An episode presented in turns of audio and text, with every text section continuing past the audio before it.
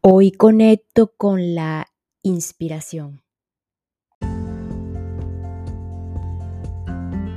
Hola, hola, quien te saluda Carla Berríos en KB en Unión Live, un podcast creado a partir de un propósito vital en donde encontrarás diversas herramientas para ayudarnos juntos en este camino de sanación y así recordar el verdadero ser.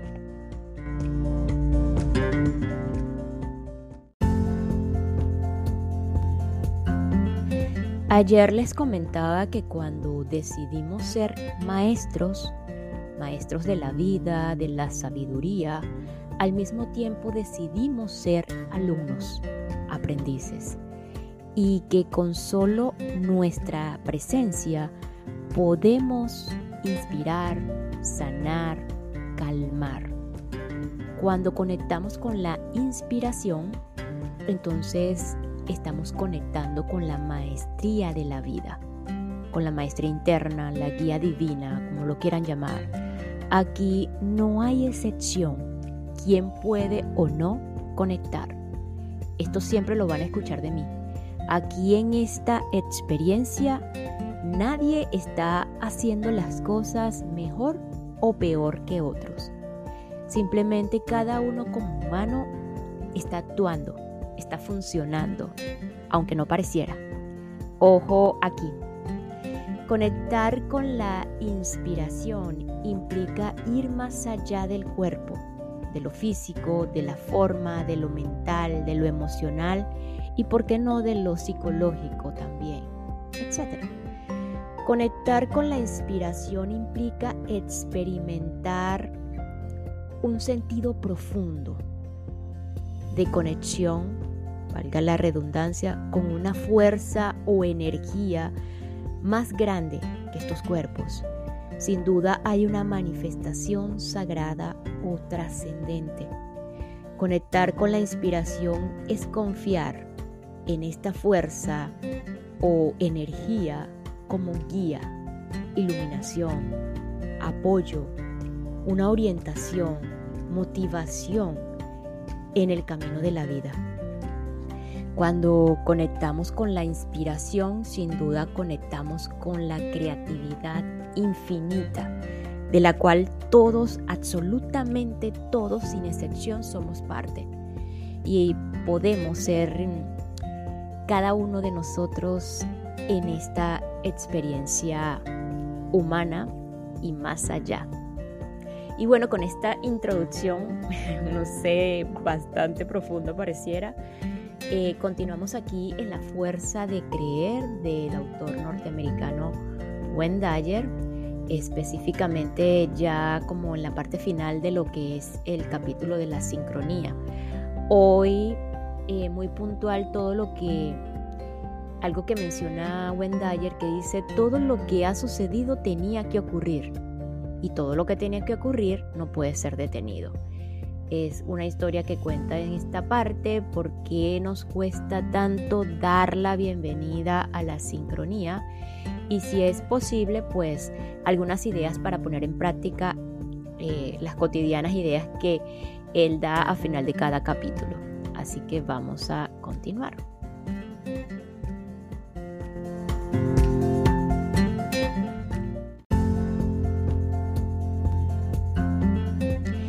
Todo lo que ha sucedido tenía que ocurrir. Todo lo que tiene que ocurrir no puede ser detenido. Piense en los ejemplos que le proporcioné con mi amiga Shirley Lorenzini y el hombre de la librería de Monterrey. Cada uno de los acontecimientos en los que me vi involucrado antes de que todo ocurriera fueron necesarios para que yo me encontrara conduciendo por la autopista en el momento preciso o para que entrara en la librería en el momento preciso. Si las cosas hubieran sido distintas, entonces también habría sido diferente y me habría encontrado en otra situación. Pero usted ahora ya sabe que solo podía tener lugar lo que sucedió. Así, aunque yo pueda creer que tal vez hubieran variado mis circunstancias, lo cierto es que las cosas salieron como era de esperar y que no existe nada que lo ponga en duda. Creer que tenemos poder de decisión sobre lo que está ocurriendo es una razón que cae por su propio peso. En la actualidad me doy cuenta de que ambos contextos con una claridad absoluta y sí que ninguno de ellos excluye al otro. A pesar de lo paradójico de la siguiente afirmación, todos estamos condenados a tomar decisiones. Lo cierto es que esta es la realidad, al igual que esas partículas subatómicas que pueden hallarse en dos puntos a la vez y en perfecta conexión, también usted y yo podemos hacerlo. Por ejemplo, sé que siempre estoy tomando decisiones y que cada una de ellas me conduce a otra. Y también sé que en tanto no interfiera en el flujo de la energía, voy por buen camino. Sé que cuando digo que sí a la vida, confío en mi intuición, cuando digo sí a la vida, perdón, confío en mi intuición, que no soy capaz de definir, y me oriento hacia la consecución de la armonía y el amor para mí mismo, para mí misma y los demás, todo está equilibrado y es perfecto. También soy consciente de que tengo el poder para interponerme en el camino de la armonía, actuando de forma discordante y agresiva. Mi capacidad de pensar me alinea en un universo de la misma forma que las partículas subatómicas lo hacen aunque lo que observamos mediante nuestros sentidos no induzca a creer que todo es obra del azar. Una visión más profunda y mediada de lo que sucede revela que nada ocurre por casualidad, incluyendo mi propio ser y todas mis decisiones. A partir de ahora, usted puede utilizar lo que le acabo de exponer en beneficio de su vida diaria. Una vez sabe que todo lo que se cruza en su camino, todo lo que usted piensa y siente, todo lo que hace, forma parte de la sincronía del universo y de ese mismo instante en el que usted vive, entonces no tiene otra alternativa que la que deshacerse de todas las trabas que afectan a su vida. Comprenderá que todos los pasos que da en su vida se hayan sincronizados podrá colocarse detrás de usted mismo, en su mente, y ver el camino que emprende en su forma. No tendrá necesidad de sentirse agresivo ante nadie y se convertirá en un ser mucho más receptivo ante todo lo que le rodea y todo lo que usted rodea. Puede poner fin a ese análisis infinito de todas las cosas y en su lugar circular por la vida con mayor tranquilidad sabiendo que la inteligencia divina que presta apoyo a su forma funciona a la perfección y que eso no cambiará. ¿De qué otro modo podría ser sino cómo se puede dejar de confiar en algo tan inmenso, tan equilibrado y tan perfecto, impidiendo así que continúe su camino hacia el infinito? Tengo plena confianza en él no olvide que todo funciona en perfecta armonía. Sepa que usted forma parte de esa perfección y que también participan en de la misma sus actos, intuiciones, pensamientos y situaciones en las que se haya inmerso.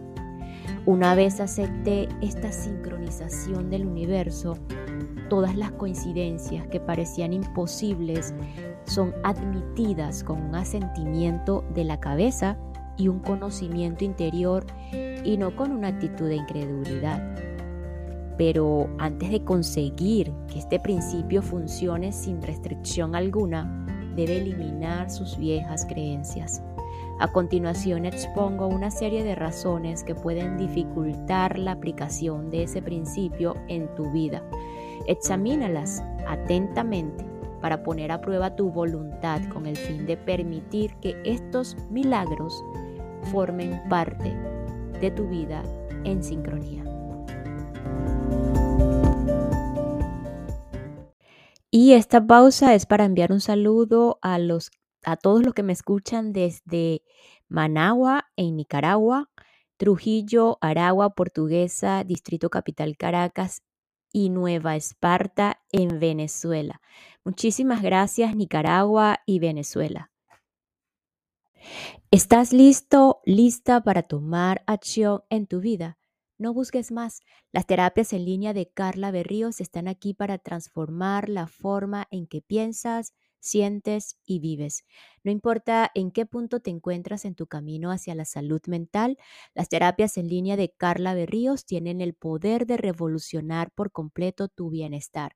Aprovechando la conveniencia del mundo digital, ahora puedes acceder a sesiones de terapia que cambiarán tu vida desde la comodidad de tu hogar. A través de las terapias en línea de Carla Berríos puedes desbloquear tu verdadero potencial y embarcarte en un viaje de autodescubrimiento y autosanación. Al abordar las causas fundamentales de cualquier desafío de salud mental, física, psicológica y emocional, adquirirás las herramientas y estrategias para sanar tu mente y prosperar en todas las áreas de tu vida. Es hora de recuperar el control de tu vida y encontrar un bienestar mental físico, psicológico y emocional duradero. Las terapias en línea de Carla Berríos te brindan atención y orientación personalizadas. Di adiós a la duda de ti mismo, de ti misma y dale la bienvenida a un nuevo sentido de empoderamiento desde un nivel más profundo de comprensión. Visita la página www.carlaberrios.com o haz clic en el enlace de Agenda tu cita online que se encuentra en la descripción de este episodio. No te pierdas esta increíble oportunidad de revolucionar tu vida con las terapias online de Carla Berríos.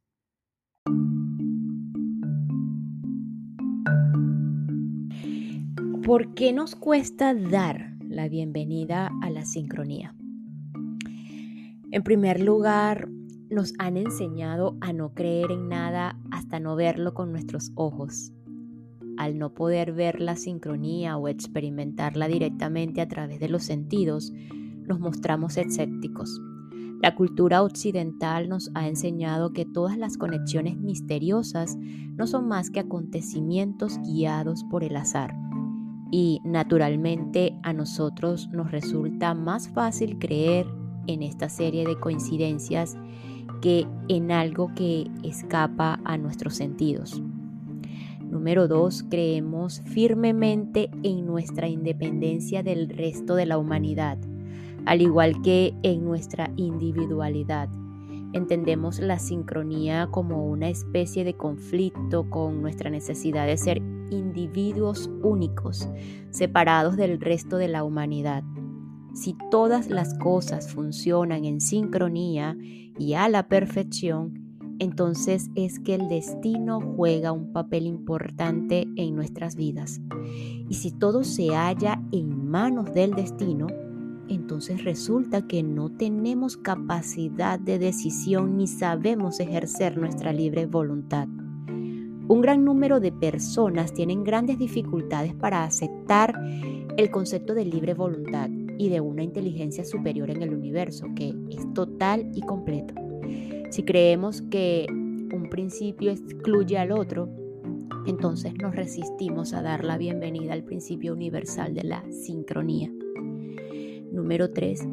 La forma y no el pensamiento. Es el principio que rige nuestras vidas.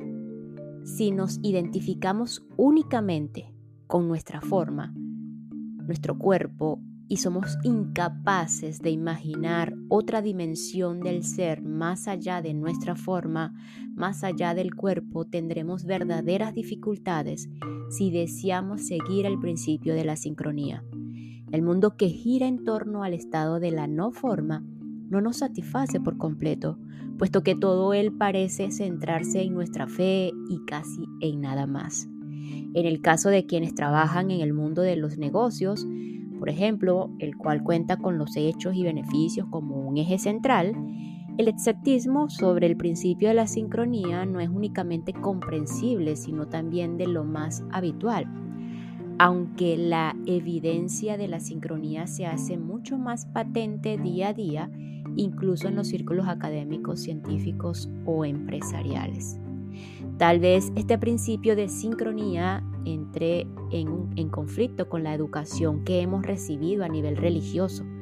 si nos han enseñado que Dios todo lo protege, que sabe de nuestros pecados y que puede castigar a quienes desobedezcan las reglas de determinada institución religiosa, entonces no cabe la menor duda de que la creencia en una inteligencia universal pues resulta prácticamente imposible.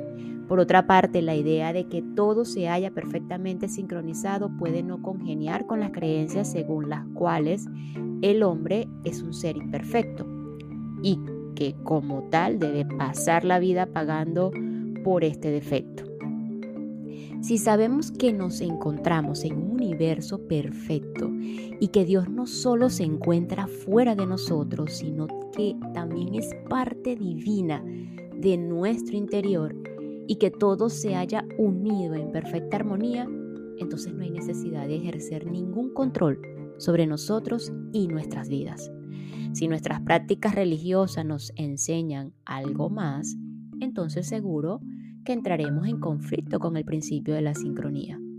Finalmente resulta difícil de comprender la grandeza del universo y la forma que tiene de mantenerse en perfecta sincronización.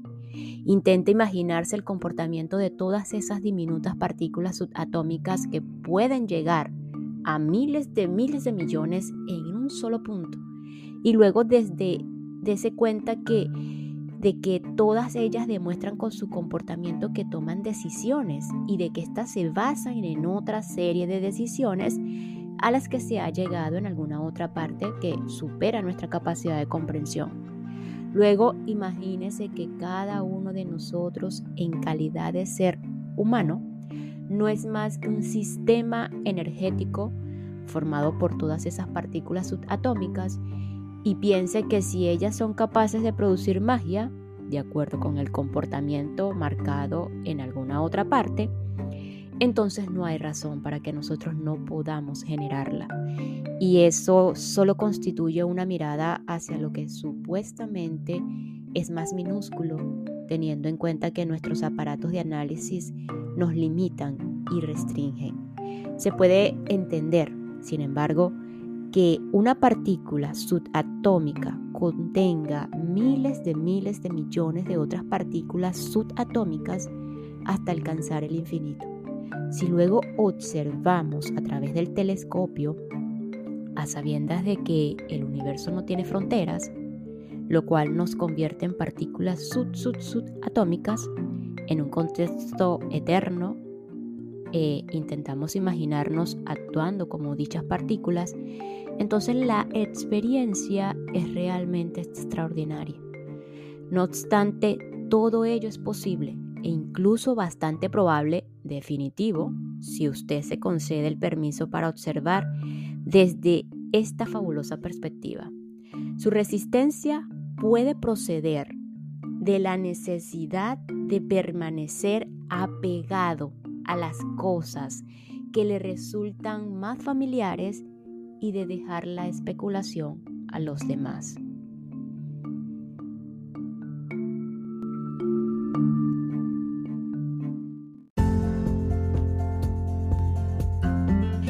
Y nos despedimos con lo siguiente. Una vez que sabe que todo lo que se cruza en su camino todo lo que usted piensa y siente, todo lo que hace, forma parte de la sincronía del universo y de ese mismo instante en el que usted vive ahora.